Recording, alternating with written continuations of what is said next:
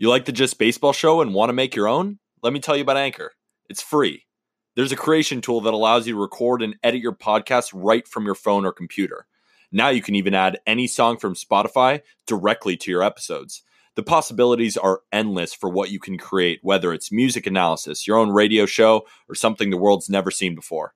Anchor will distribute your podcast for you so it can be heard on Spotify, Apple Podcasts, and much more. You can make money from your podcast with no minimum listenership. It's everything you need to make a podcast in one place. So download the free Anchor app or go to anchor.fm to get started.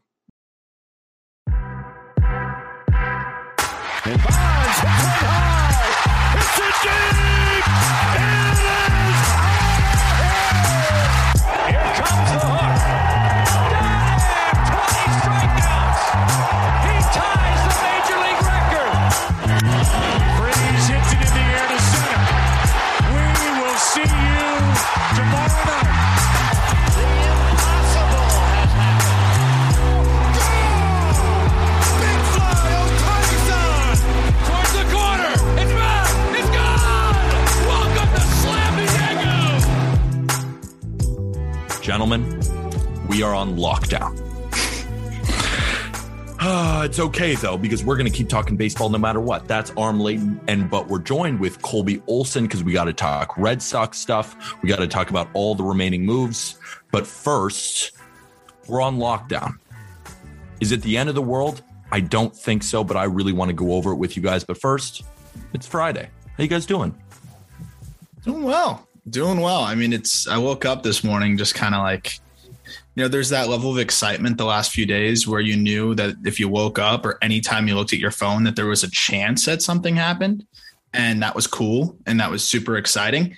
And now I just know that if I check my phone, it's only going to be something stupid that Rob Manfred said or a complaint from Tony Clark or just meeting ended after 7 minutes and it's just like now I'm just so much less excited. My screen time might be down. That might be good. Uh, and I'm just diving into prospects now. But uh, it, it, we're gonna have a lot of fun. I think it's it's a really awesome time for us to to dig into the creativity, and we're gonna have a lot of fun episodes moving forward and, and a lot of discourse on this. But it is crazy going from 100 to zero in terms of the free agency and that side of things. Seven minutes. I can't believe it. But Colby, you're a resident Red Sox guy, a resident numbers guy, and somewhat of a genius. I mean, I'm definitely smarter, but how you doing, brother?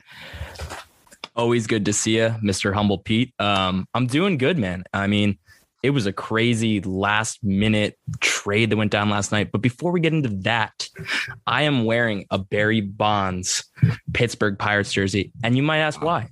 Well, we are not allowed to show the image and likeness of current players. So I thought, let's wear something from the olden times. I love it because that's the But- dumbest shit ever. What are they doing? All the all the faces are blacked out on MLB.com. What are they trying to do? As if like, oh no, the MLB isn't real until we come to a deal. What yeah, the play, the players are basically like you. You better not use our face. You better not use our name and likeness if you're not going to agree to a deal with us. Which honestly, from the players' perspective, I understand it a little bit because of just how little the owners are willing to budge. So it's like if you're not going to budge, well, you better not sell our jerseys. You better not do anything uh, as it pertains to us.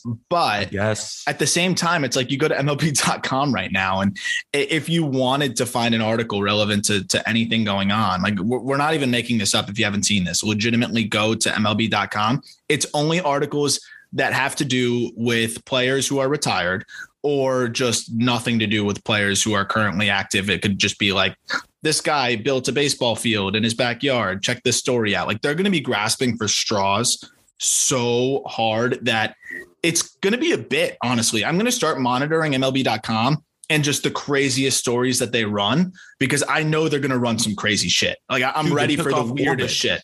They took off the Astros mascot Orbit. Is he he might be the key to all this now that I think about it. Orbit, It is the Astros. He's It's a fair pissed question. also. I was explaining the whole process to my stepmom earlier today, and she was just like, This is wild. It's wild stuff. I showed her that their images weren't there, and I was explaining the whole process. People are interested in this outside of the baseball world because it's almost not baseball at this point. It's a battle of politics. Yeah, It absolutely is. Oh, absolutely.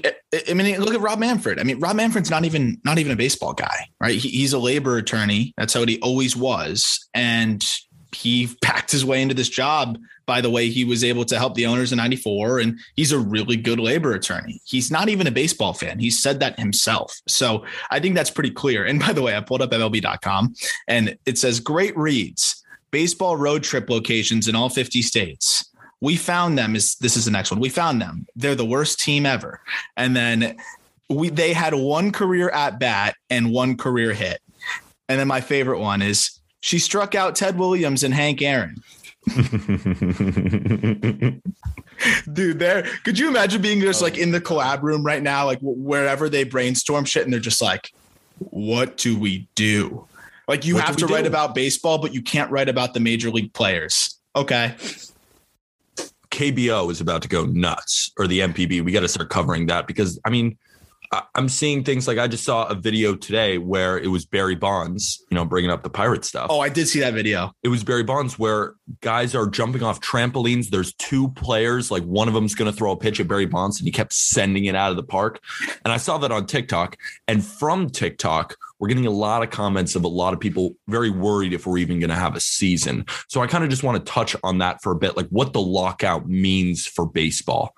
What it means it's a freeze on trades and signings of all major league players. But there's no communication between the teams and players on their minor league rosters. And the winter meetings were canceled, usually where Brian Cashman chooses to cook. Him and the rest of the GMs don't get that opportunity this winter but it doesn't mean the games are canceled. The pressure, I don't think, will really mount until, I mean, Colby, you and I were talking about this. It could go into February. You guys think it might go into spring training. How long do you think this is going to last, Colby? Well, so I was I was doing some research on past lockouts and work stoppages earlier today, and there have been nine in MLB history. Every single time, each of them nine times, the stoppage went into spring training at least. So I believe that this stoppage is at least going to go maybe into spring training. I hope we don't lose games at the very least. I mean, that would just be detrimental to baseball and the interest level. I mean, they lost $3 billion in 2020. 2019 was their best year ever. They made 10 billion. So when you're thinking getting fans interested, 2021 was a great year. I feel like everyone was really into baseball. It was an amazing competitive year. And now if we're going to lose that interest level again, that's just detrimental. I mean, what do you think about it, Aram? Yeah, I you bring up two really good points, and I'm I was going to bring up anyway, so I'm glad you teed that up because there's like the rational mind where you're like, okay, they obviously lost a lot of money, no matter how much it was. I know the owners cried poor. I don't think they lost as much as they said they did, but regardless, they lost money. No one was buying tickets to games, and that's just the tip of the iceberg. They claimed arm 3.1 billion. Is that the correct number? We no shot, no shot, because it, it's it, to, to me the equivalent is, and I'm not I don't like to get political, but like it's the equivalent of, of Trump saying, I'm a billionaire, but I won't show you my tax returns. Like if you're going to cry about how much you lost, but not show it and just strategically leak stuff, then I'm not going to buy it. But what I will buy is that they lost money. And so did the players, right? Because they got prorated salaries. So everybody lost money. So everybody stands to lose again here in, in 2021 or 2022, excuse me, if they don't have a season. And that's where I'm looking at it like, okay, every game you lose is more money lost baseball really headed in the right direction. I think we saw playoff ratings up. I think, you know, a World Series matchup that by a ratings perspective was was a terrible matchup. I thought did well relative to the two markets. Like there's a lot of good things. Local uh, TV ratings were up. You want to build on that momentum. So rationally thinking, you'd be like, okay, they're going to try to find a way to get a deal done.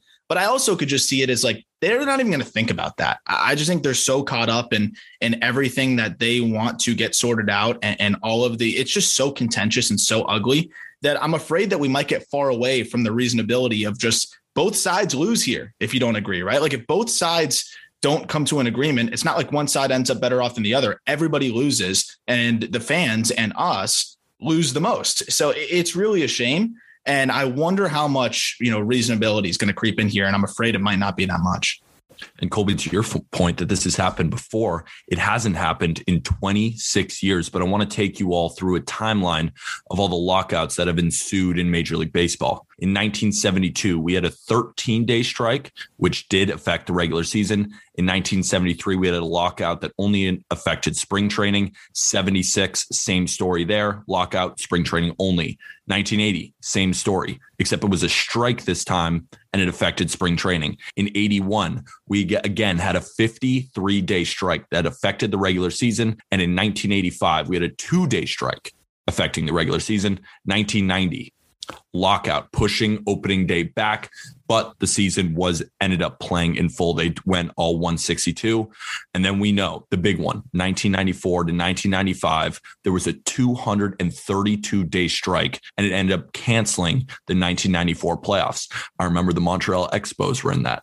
Now they're the Washington Nationals. Uh, so we've seen this before. And I agree with you, Colby. I really do think that 99.9% of my body is saying that we're not going to miss any regular season games. But I just don't trust these people, dude. I don't trust Manfred. I don't trust these owners. Why are you flying in for seven minutes? That pissed me off. Yeah. I didn't really give you guys a question. I'm just angry. I don't trust Tony Clark either, though. Like, I, yeah, like, I don't trust it. I don't trust any of these. I don't think I don't think Tony Clark is the right guy either because uh, it, we have to be fair here. And and yes, the, the owners are definitely the side that needs to give the most by by at least what I think. Uh, but I also think that the, the players have not really eloquently laid out what they actually want. And that's all stems from Tony Clark. I'm not sure Tony Clark is the guy. Uh, and, and, we saw this in 2020. I think this was the warning of, of what we were going to see here. They couldn't agree on anything in 2020. We were able to kind of just kick the can down the road. And here we are again. And it just seems like Clark isn't the right guy. He doesn't have a, great relationship with the owners at all. Uh, I know it's usually going to be contentious, but Clark just has not done a good job of laying out what they want. And it seems like both sides just are yelling at each other and neither is listening. And that's where you're just wasting time. And I think that's why seven minutes ended up being seven minutes. But at that point, it's it's those kind of headlines that I think will start to get people worried and start to lose people. It's not no progress has been made towards a deal. It's the it's the detail in it of like they sat down, 7 minutes later they're gone. Like what is this? Yeah, th- is this? this is a joke. That's that's theatrics to me. That's all that is. I don't think they have a solution. I think that's the problem. I don't think that the players really have a way that they're going to be happy. So I was reading an um, an article from Buster Olney today saying that the second and third tier veterans and free agents are really going to suffer the most here. Um, the average contract for a mid tier free agent in 2014 was 12 million dollars a year. Today, or in 2020, for that matter, 6.2 million. And there was a great quote from an agent called uh, named Seth Levinson. Um, and he said if the new CBA allowed more players to attain arbitration or free agency status at earlier stages in their careers, it would accomplish very little without pressure points requiring clubs to pay. A lower threshold for arbitration eligibility will, will result in more players being non tendered and the consequence for players reaching free agency at five years instead of six years will be the market will be flooded with more free agents and there will be less money to go to those players. So I don't think they have a solution. It's just that the best players are going to get bigger contracts and those mid tier guys are going to get screwed over. That's such a good point, Colby, because we consider we think that the market is so high. Corey Seager signs a 10 year, $325 million deal. Robbie Ray, Kevin Gausman, Javier Baez, Marcus Stroman, everyone's Max Scherzer's getting paid 43 million a year as a 37 year old. The big guys are getting paid. But according to the Associated Press, the average major league salary has fallen 6.4% since 2017. And the median salary is down 30% since the record high in 2015 that's just the reality of what we're dealing with. It's almost like these big contracts keep fans away from thinking, oh, everyone must be making more and more money, when in reality, the average player is making less and less and less every single season. So you can understand why the players are reasonably upset asking for things to get them more paid. For example, Universal DH adds 15 more jobs, 15 more salaries, but the owners even though it would make the game more fun, they're like, no, we don't want to pay that. It's unbelievable. Yeah. I mean, and look at like Mark Melancon. I know he's older, but Mark Melancon just signed a two year, what was it, $14 million deal? 17. But the crazy thing about Mark Melancon is that after a very, very good season in 2020, he only was able to sign a one year, $3 million deal last Yeah, it's even worse then. You know, and that, that his numbers are on par with somebody that should be making 12, 13 a year. Uh, so there's definitely no middle class. I think that's that's the clear thing here is that we have it's again, it's pretty interesting how you just have legitimate massive just wealth inequality in baseball uh, that it is a bit of an issue I, I think that if you look at the the bottom line salary that's something that i think that they could they could definitely help with is raising the league minimum is a, great start that i think nobody should have a problem with. You raise the league minimum then the arbitration scaling off of that will be a little bit higher too. So you're bumping the average arbitration through year one through year two year three. That will make a big difference. I, think that's the easiest short-term solution. I know we have the topic of like years of control and, and, all of those things. And I think Rob Manfred came out and said something pretty, pretty interesting today. And this was the quote from Manfred. He said, The most negative reaction we have is when a player leaves in free agency, making that available earlier. We don't see that as a positive. So he's saying if you give small market teams or if you give players yeah, uh, an earlier shot at free agency, so less years of control to teams. Small market teams are going to lose their good players sooner.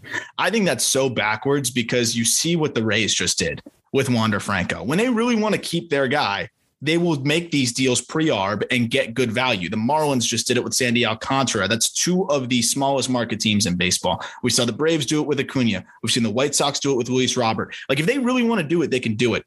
I really don't think that, that this is a legitimate issue where you're losing star players to good teams if you cut a year back on the control. It happens anyways. And I don't think that's going to make much of a difference. It seems like he's enabling owners and teams to continue to follow this trend, which of course he's going to do because at the end of the day, he's not the commissioner of Major League Baseball. He is the representative of the owners. And that's really what it is. I think another really interesting thing is that if owners were not making money, if they were not making money in baseball, then why are they still owning Major League Baseball teams? There have only been three, three MLB franchises that have been sold in the past 10 years, I think.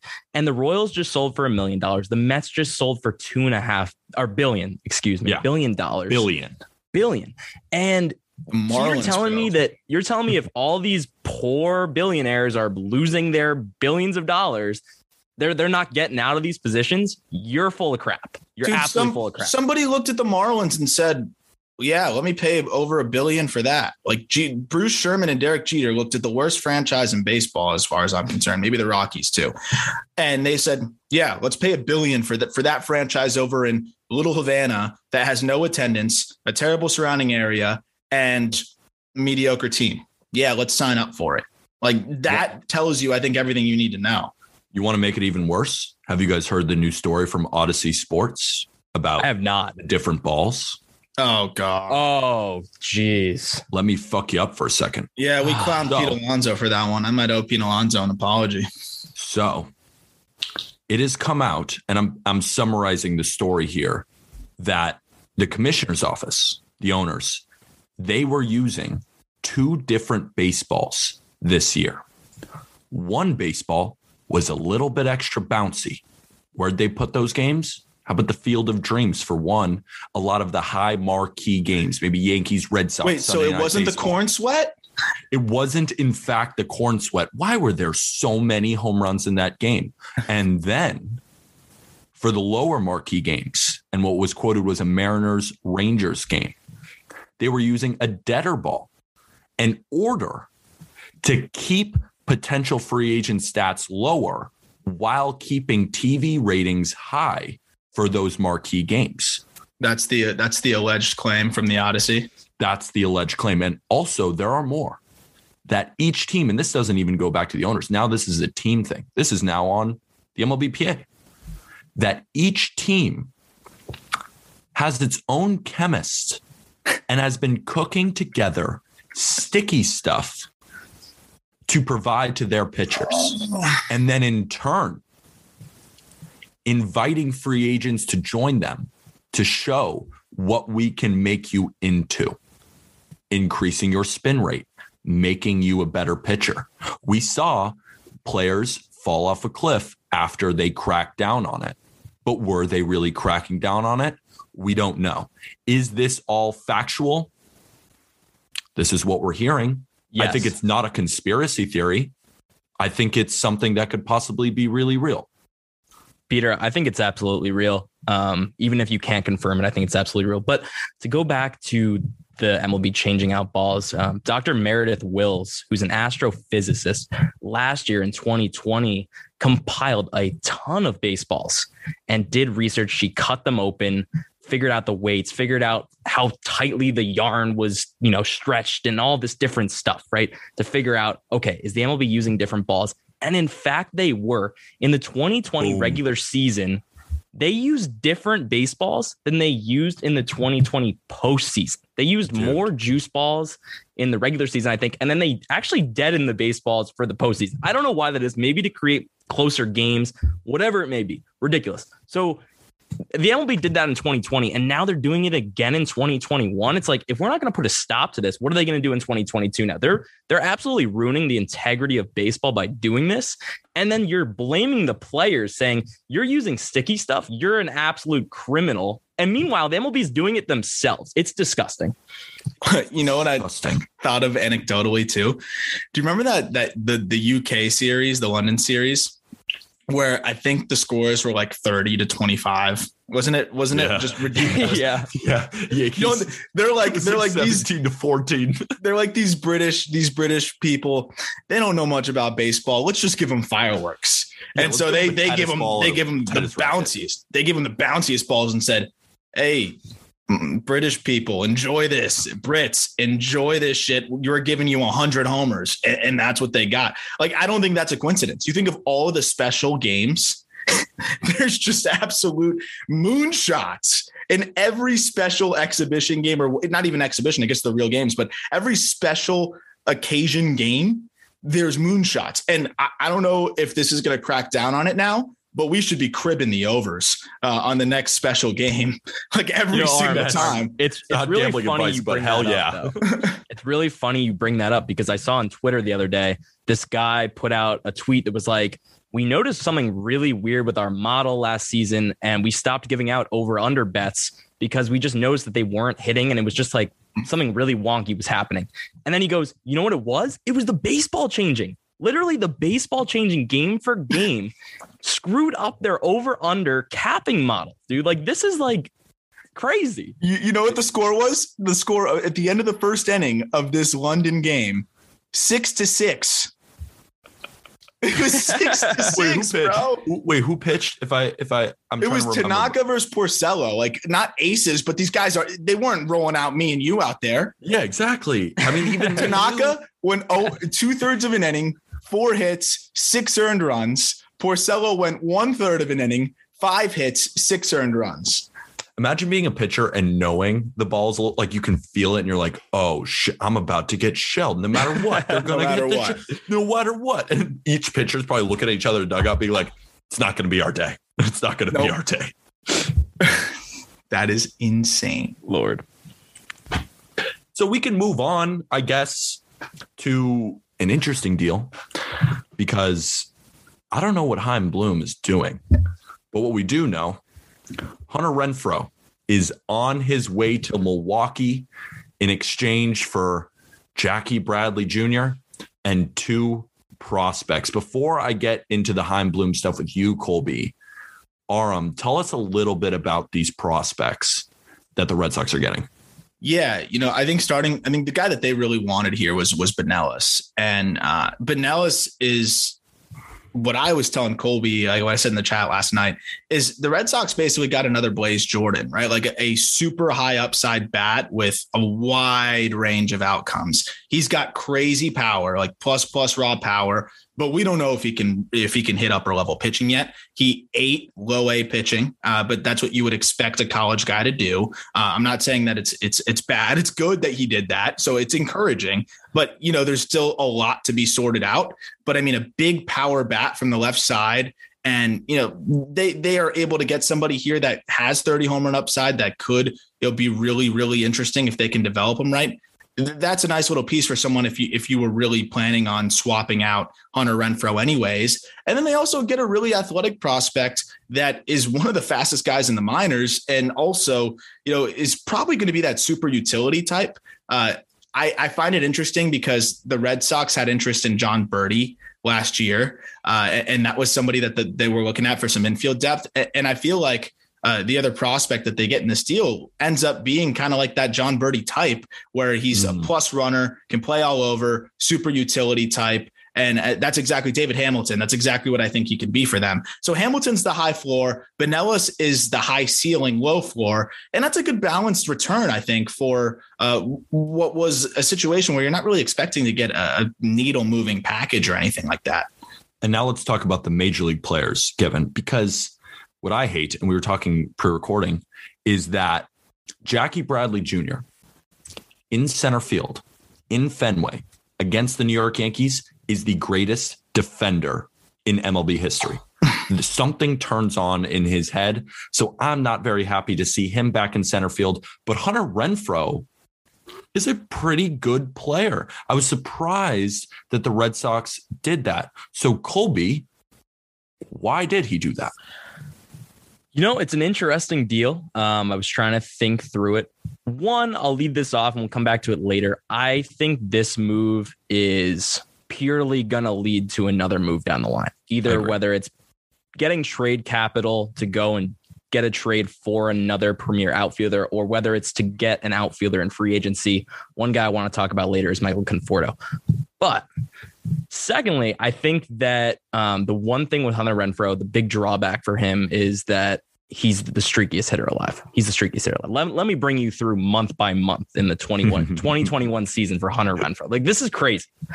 In March, he had a 29 WRC plus. Then in May and June, 147, 136 WRC plus. He got hot.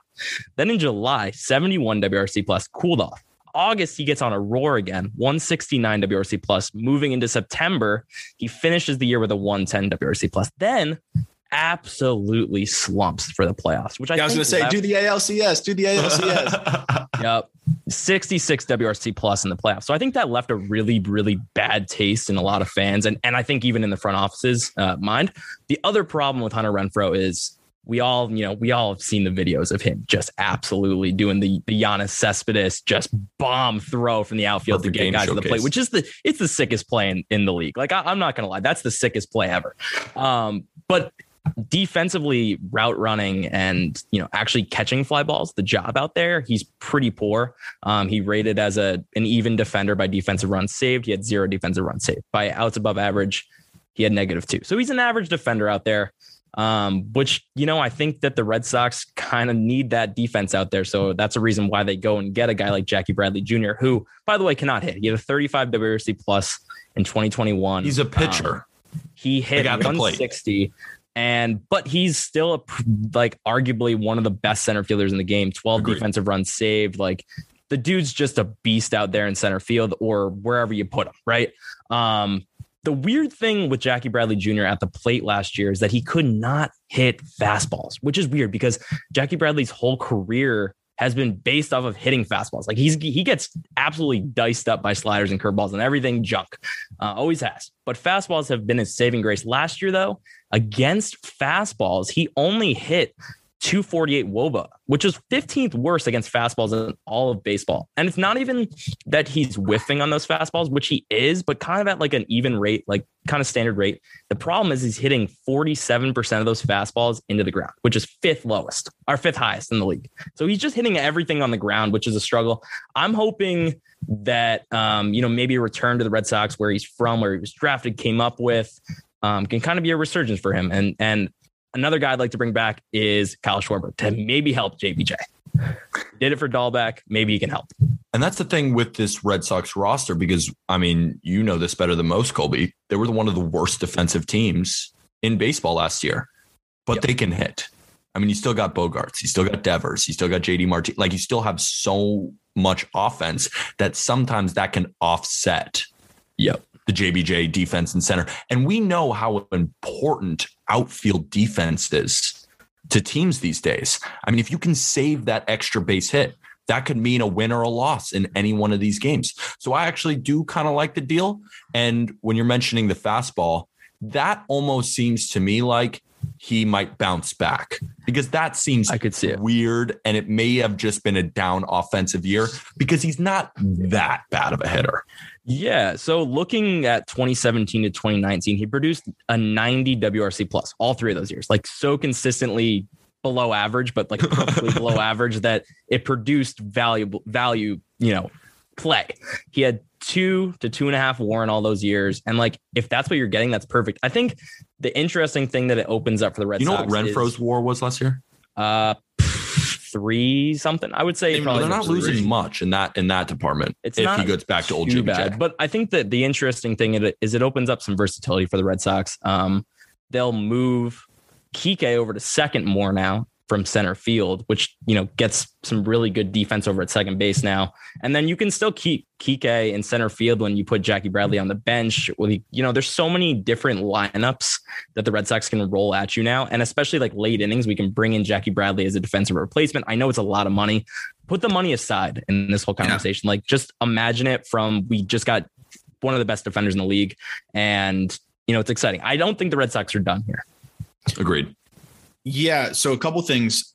Yeah, money aside, I like the move, right? Like you you take the worst arguably defensive team in baseball and you now bring into the fold one of the best defenders we've seen in, in decades in the outfield. I mean, that that alone is is a good move. It's a net positive. But when you're trying to make sense of it from a financial standpoint, you just have to hope that it just means the Red Sox are cruising over the luxury tax because he's expensive and Chaim Bloom is footing the whole bill, which was a big surprise to me. On, on the flip side, I love the move for the Brewers. I think the Brewers must be must be thrilled. Not only do you get out from Jackie Bradley's contract, you get some much needed offensive help. Uh, that you know, I think Renfroe. You talk about the inconsistency. I could see him feasting in that Milwaukee ballpark. Uh, the defense should play up a little bit more in that park as well. And he, he's just a much needed bat for them. And you gave up, I mean, like we said, it's two solid prospects, but for the Brewers who are looking to compete next year again, they're totally fine with that. And their system's already weak as is. I love the move from a Brewer standpoint. I don't hate it from from a Red Sox standpoint. The more we talk about it, it's just the money. If, if it really comes down to money, like if the Red Sox say we're not going over the luxury tax, then I hate the move. But I, I doubt that that's going to happen because of the fact that they made this move. Uh, I, I do have my concerns that Bradley might not even be like remotely competitive to even the degree of last year. I mean, he was a sub 100 hitter against pitches 95 miles an hour and over, which you see a lot of in today's game. The Red Sox already have a guy like that in Bobby Dalbec who can't hit velo. They just have multiple guys who can't hit velo uh, in a game where it's all velo. Little bit concerning. I love the defensive side of it. Like Colby said, though, if they're not done, which I think the, the assumption is that they're not done, it, it could make a lot of sense. It's just a lot of money for a fourth outfielder and late game replacement that is uh, a bit hard to justify for me. Uh, but I- I'm sure there's a larger plan in place here. So let's speculate this larger plan. We think they're going to get a right fielder. I came out yesterday and this was just like a weird hunch, just considering how weird this move is. I was like, I feel like the Red Sox are going to get even weirder and sign Seiya Suzuki in right field. But that's not a weird move because Seiya Suzuki could end up being a better player than maybe a Michael Conforto would. Castellanos may be a different story because Castellanos is kind of a unreal hitter, but not the best defender. I wonder what the Red Sox want to do. Colby, speculate for me. Um, yeah, I think Seiya Suzuki is a, an interesting and intriguing option for the Red Sox. I don't think that's a Chaim Bloom guy, though. I think it's a guy that he's going to shy away from. That I don't think the Red Sox want to buy a guy that hasn't seen MLB pitching, that we haven't seen him, you know, be proven here yet. Um, so I don't think that's like the the most risk averse move, and I think that's what Chaim often kind of goes for. I think the most risk averse move is Michael Conforto. Um, if you look at Michael Conforto from 2017 to 2020, he produced 13.3 WAR. That's 27th in baseball over that span. And yeah, he had a down year in 2021, only a 322 WOBA, but he had a 352 X which really to me makes me think that like balls weren't dropping his way. And, and I don't think really anything changed for Conforto at the plate last year. I think it's just like, you know, oh, a few doubles in the gap get caught by Jackie Bradley Jr. maybe. Like it's things like that that can like sway a whole season.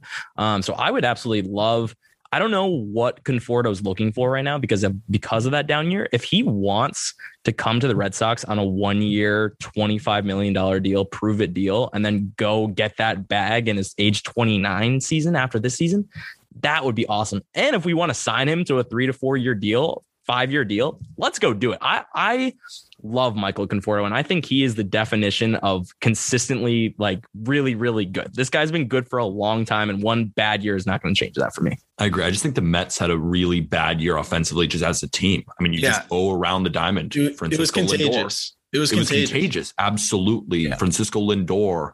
Um, you think about, I don't even think Brandon McNeil had Mc, oh, so oh, I, I, was going to mention McNeil, but I was like, even a guy like Brandon Nimmo, I don't think had the same exact season. Guys were just getting hurt. They couldn't build momentum. Javier Baez comes and he's kind of the only hitter that kind of broke out a little bit. And doesn't that kind of say something about this Mets team, considering yeah. he came over from the Cubs and just kind of did the opposite while the other players in the Mets lineup struggled. So I agree. I really like Michael Conforto going into the season, but I kind of have him going to the White Sox, but I wouldn't be surprised if he went to the Red Sox either.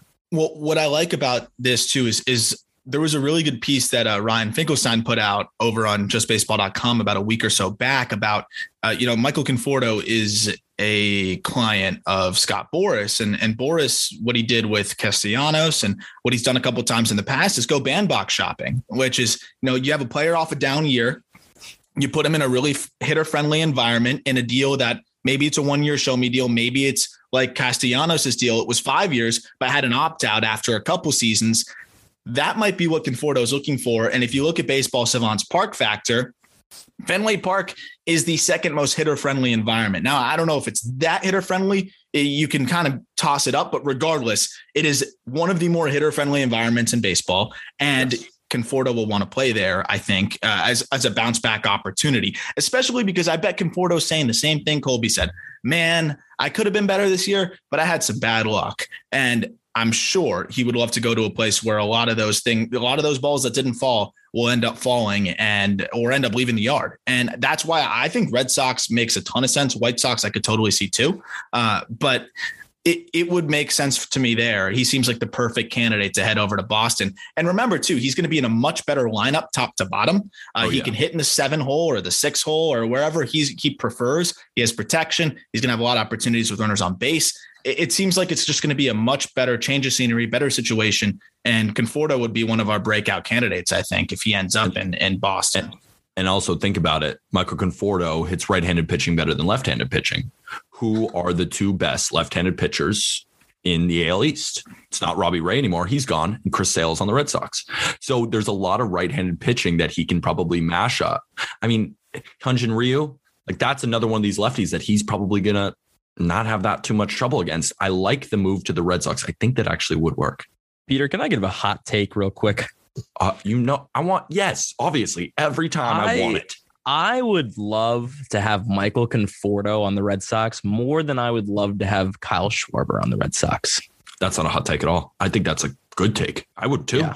We have Triston Casas right there, just yeah. sitting in the minor leagues, ready to come up. And, you know, obviously you can't expect him to be insane when he comes up, but he's right there. He's right there. And you can trade for a first baseman, maybe, or just sign somebody cheap to like hold down that spot while Casas comes up I think that's the move. Get somebody that actually can play outfield defense, at least league average. Like Conforto's probably a little bit league, a little bit above league average in right field.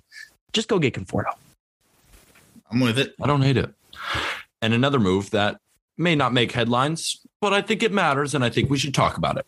The Orioles signed Jordan Lyles to a seven-year or seven-year, one-year, seven million dollar deal.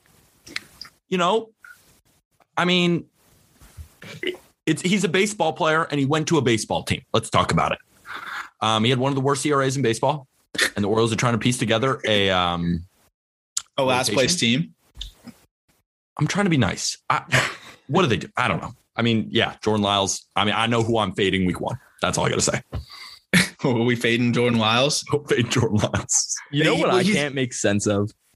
Go ahead. Corey go ahead. Kluber. Corey Kluber got eight million dollars. I Yeah, know. that is- That Jordan is so Lyles good got for the seven Rays. million. What what's going on here? yeah, that is a good point. What what the fuck? Andrew Heaney got eight, eight million. Andrew Heaney and Corey Kluber got the same amount of money this offseason.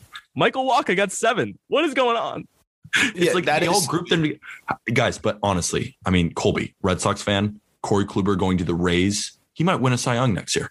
That's how ah, good I think the Rays are developing. Like, they'll turn him into something. They're always just like they get the Charlie Morton, they get him. Like it's just gonna happen. You know he's gonna throw at least another no hitter next year. That's a lock. That's a lock. Over a half no hitter for Corey Kluber. I wonder what that line is. So Jordan Lyles Woba allowed on the fastball 412, slider 286, curveball 358, sinker 338, and cutter 428. You're an all star against him. An all star, like a perennial all star against Yeah. Jordan Lyles. You're you're Aaron Judge. Everyone is Aaron Judge against Jordan Lyles, and and he got the same amount as Corey Kluber and some of the other guys that that we mentioned. It, that is just unbelievable to me. It, it's and here's the thing though: is this curveball has actually got like a good movement profile, and I guess that's what his agent was was like. "Well, Just just imagine what you can do with this curveball. but with the Orioles, man, like. You talk about it, Peter. Like we fade their pitching, not gambling advice all the time. Like All the it's time. it- it's That crazy. bullpen. The other one that surprised me in terms of affordability, though, dude, was was uh, Chris Taylor. I thought he would get more than that. Yeah. I thought he. I don't mean to toot my own horn. I did predict him four years, 68 million to the Dodgers, and he signed a four year, $60 million deal with an option for a fifth up to 73 million. I'm feeling kind of hot right now. To Yeah. me, that's just like the Chris football? Taylor. I am so four happy in football. LA. Saints, though. Are Saints going to cover? No. But the public's on the Cowboys arm. Like, He just I'm not switched to football mode. dude. But what were you saying, Kobe, about Chris Taylor?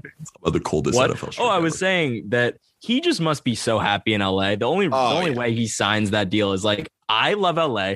I love this team. I want this team to spend money on my buddy Trea Turner next year. Let's do it. I'm happy. 60 million, I'm in. Yeah, Yeah. No, he go could ahead. have been the man. He could have been the man somewhere else. He, he really could have. And it seemed like every team was in on him, but nobody was really was really pushing the, the limit for him. I think nobody was really willing to to bet on him turning into that focal piece of your team. And you know, we like him. I know everybody thinks he's a really good player, but maybe maybe that's true. You know, maybe he is just a really good player, and he's not the the all star that you put in the middle of your lineup and pay seventy five million dollars. I mean, that's what Starling Marte is more of, I think. So I I think that's kind of what the vibe was. And I think it put things in perspective a little bit. But I think what it, what it also put in perspective is kids be versatile, play all Yes. over because look how many teams were lining up for Chris Taylor and look how many chances Chris Taylor has gotten. I mean, he wasn't great out of the gate. He was terrible with the Mariners in the beginning. I mean, you play a lot of positions, you afford yourself opportunity and he figured it out at the plate and now he's he was one of the most coveted players on the market and you know that's pretty cool so i'm glad i'm glad chris taylor got his bag and i'm glad he gets to stay in la because i, I do like him out there it's, it's annoying that la is loaded but chris taylor is kind of a dodger guy I agree. And we, uh, Jack and I talked about this on yesterday's pod about Marcus Stroman signing with the Chicago Cubs. Three years, 71 million. We weren't able to talk about the contract details because those came out afterwards. Um, he's going to make 25 million in next year and the year after that with a option for 21 million, if I'm not mistaken. Yep. Um, yeah, that that's 50 plus 21 equals 71. Math guy over here Analytics. analytics woba i don't understand the move but Aram you made a good tweet considering it may not be a good move in hindsight right now but if the cubs are going to make more moves jed hoyer already came out he said that they were going to spend money in colby there's a shortstop on the market who uh, is considering chicago I have a tweet here from Mike Rodriguez. Uh, he's an MLB insider journalist with Univision. He said like that Carlos Correa, Cubs and Yankees are the two most likely to sign Correa because they've been the most involved, and that Correa called Javi Baez to ask him how the organization treated him. Interesting. Hmm. Interesting. what, what kind of validity do you guys put to that univision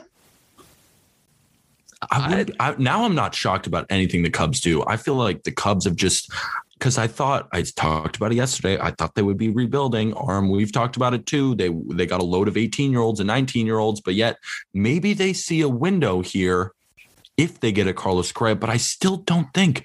I mean, even if they sign Carlos Correa and now they have Marcus Stroman, do you are they competing still? No, um, I still don't think they're that great, but I do think they're going to go for it now, especially after seeing the contract structure. Is there's an opt out after two years for Marcus Stroman, and to me, that's kind of the Cubs saying, look, we are telling you we're going to go for it, but if it doesn't go well and or we don't fulfill our promise, you can leave in 2 years. And I think that's what he wanted. He's like, "Okay, I believe you, but I still want this escape route." And they gave him the escape route. And now they have 2 years to kind of convince Stroman to to opt into that third year, which is it's an affordable third year as well. I mean, that's that contract that gave an A plus in the article I'm going to be putting out. Um, it'll be out by the time people are listening to this podcast, which is just giving grades to each of the big free agent signings. I give it an A plus, even though it doesn't totally make sense for the Cubs, just because of what you're getting value wise. And if they can convince him to stay on 21 million on the third year option, uh, that's a huge bonus. I'm guessing that they're betting on themselves to to prove to Stroman that they're trying to win. What I do like is. Yes, they got a bunch of 18 year olds. They also got Nick Madrigal. Uh, so that's somebody that helps them next year and is a Cody really Hero. high floor guy that can, can be in the front of your lineup. Um, Brennen Davis, we can't rely on him. That's not a guy you're going to make a contender, but he could be big league ready at some point next year. I think they make another move or two. They need pitching help, but they're going for it in the next two years. I guess it's good for baseball. I, I, just don't totally see their path to competitiveness yet. Can I say one thing about Brennen Davis? This is a question for the both of you. I mean, with service time manipulation, we've seen it from the Cubs before with the Kris Bryant. Do you think that they would pull up Brennen Davis? Because he's still what, 21, 22 years old, even if he's raking in AAA and they feel like they have a chance. Do you think Brennen Davis gets pulled up or are they just going to be like, you know what? We're going to do the same thing that we did with Kris Bryant? I think I middle know. of the season. I think I think they'll do they'll do it so? middle of the season. Yeah, like they'll they'll get that one more year now. Uh, and bring him up because it'd be hard to justify keeping him down the entire year. I think you can justify getting yourself the one extra year of control by keeping him down for the first quarter of the season, and then at that point, you know, bring him up get Chicago fans excited about something, and, they make one or two other moves. It's a decent lineup. I, I just the pitching, the pitching, even with yeah. Stroman, doesn't make sense to me. Yeah, it doesn't make sense to me either. I I really think that the Stroman deal is one of those deals that's like we still have to get people to come to Wrigley Field and watch these baseball games at least every few days.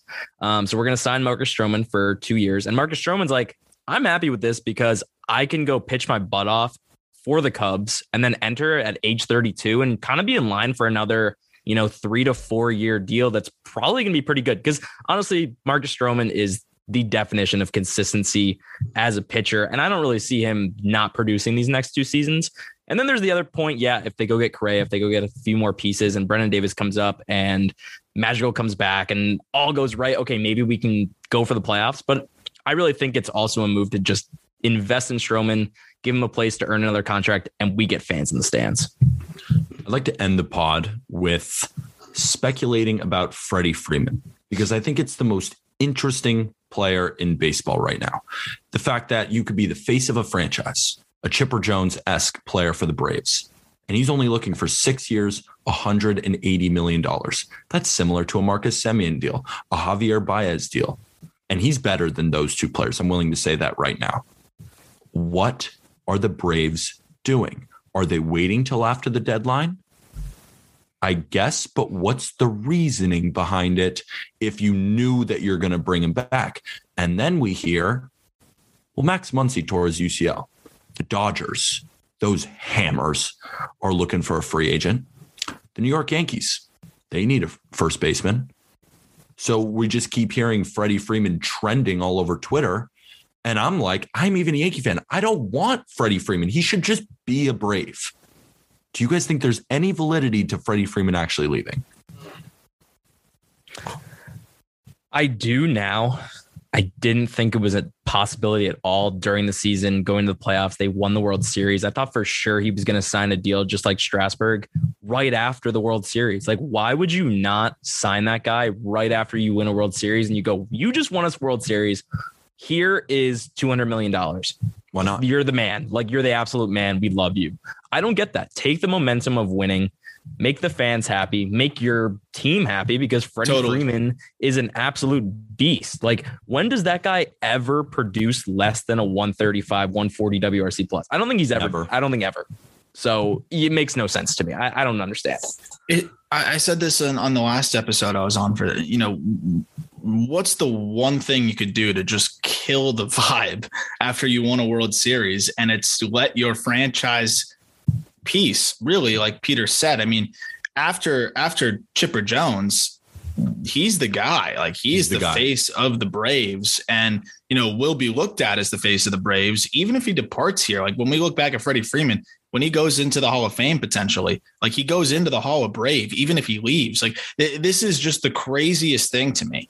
I, I on the editorial side, just to like put it in perspective of how little, and this is probably just me being naive, I guess. I was like, let's not even waste time doing a free agent preview on Freddie Freeman. Like, why would we do that? Let's let's let's let's save the time and go elsewhere. And here we are, where there's several players that have signed deals larger than he's going to sign, and Freddie Freeman's still out here in the open market. To me, it's bad for the game in general uh, for him to go to the Yankees or the Dodgers. And this is nothing about me Agreed. having an issue with the Yankees No, no, I'm I'm a Yankee fan. I agree. I literally he should just not go. it's it, he's a brave. He is one of the few career guys with the same team. He's already been there through the hardest times to be there. Like, just give the guy his deal. It's gonna age well too. He's a first baseman, and within the next six years, I would assume. I, mean, I think it's gonna be next year. They're going to have a universal DH, and if that's the case, like Freddie Freeman will age like fine wine. And even if he doesn't, if the last two years are disastrous, who gives a shit? Look at the deal that the Lakers gave Kobe Bryant on the way out. Like that, that was a detrimental deal to the franchise. This won't be that, even in the worst case. Like, let this guy retire in Atlanta. He's not asking for much as far as we know. And I think it's just ridiculous, disrespectful, and stupid. He They have won Ronald an Acuna. MVP in 2020. Then he won a World Series in 2021. Give the man his money. They have Ronald Colby- Acuna. Oh yeah, go ahead. They have Ronald Acuna. I don't think you need to say Not anything but that. Like they have Ronald Acuna. He's a top five baseball player. Why are you not surrounding him with one veteran leadership? The guy is one of the masters of hitting, like two strike hitting, all of it. Freddie Freeman knows it. And you're gonna let a guy that's not only a great hitter, but a great leader and a great guy in the clubhouse go. Oh, I'm angry about it. You got And to that point, Colby, I mean, like Ronald Acuna Jr. is signed an eight-year, hundred million dollar deal. Yeah. He's not making much money. Ozzy Albies, another guy, nothing. not making much money. Dansby's not making that much money yet. Austin Riley's not making that much money yet. What is you're Atlanta? You just won a World Series. I know money has been just piling into that franchise since the title. What is holding you back? And that's the question we hope is answered in the next couple months. But we're going to keep you tuned in. We're still going to be podcasting. We're still going to be talking. We're actually going to be breaking into some Hall of Fame type voting stuff. We also have a very awesome interview for you coming out on Tuesday with the Lieutenant Governor of Georgia, Geoff Duncan. He's talking about the move from Atlanta to Colorado, the All Star game moving. He's talking about the lockout. He's talking about his experience in minor league baseball. He was drafted by the Marlins in the 40 or the 69th round. hey, it still counts. He was a good baseball That's player, crazy. and it was a fantastic interview. I'm excited for you all to listen to that. That's Colby underscore Olson three on Twitter. That's got at Aram Leighton eight. You can use code Hot Stove for 15% off just baseball merch. You can find those links in the description. Colby's wearing his Just Baseball hoodie right now, looking fresh. Aram's got his Just Baseball hat on. I don't know why I'm not wearing merch right now. It's kind of cold. It's it's foggy in Santa Barbara since I came back. There's been no sun. Peter's repping the 315 right now. Shout out to Syracuse. Shout out, Shout out to Syracuse basketball getting a huge win against Indiana. dude. We Keep that rolling. I'm so Stop. over this. Stop. I'm so over this team. I, I said, I mean, before we end the pod, is this the worst Syracuse basketball team we've seen since we were freshmen? Yes. Since we entered Syracuse University. Yes. I have faith still. I have faith in this In what? team. I have faith. Winning? Like In a- winning. going to the March. Madness? We have some young guys. I think they're oh. going to be coached up. I think once we Who? enter conference play, I think we're going to be stronger. I'm so pissed. Cut cut the episode. Cut. Thank cut you, it. everybody. Go Qs.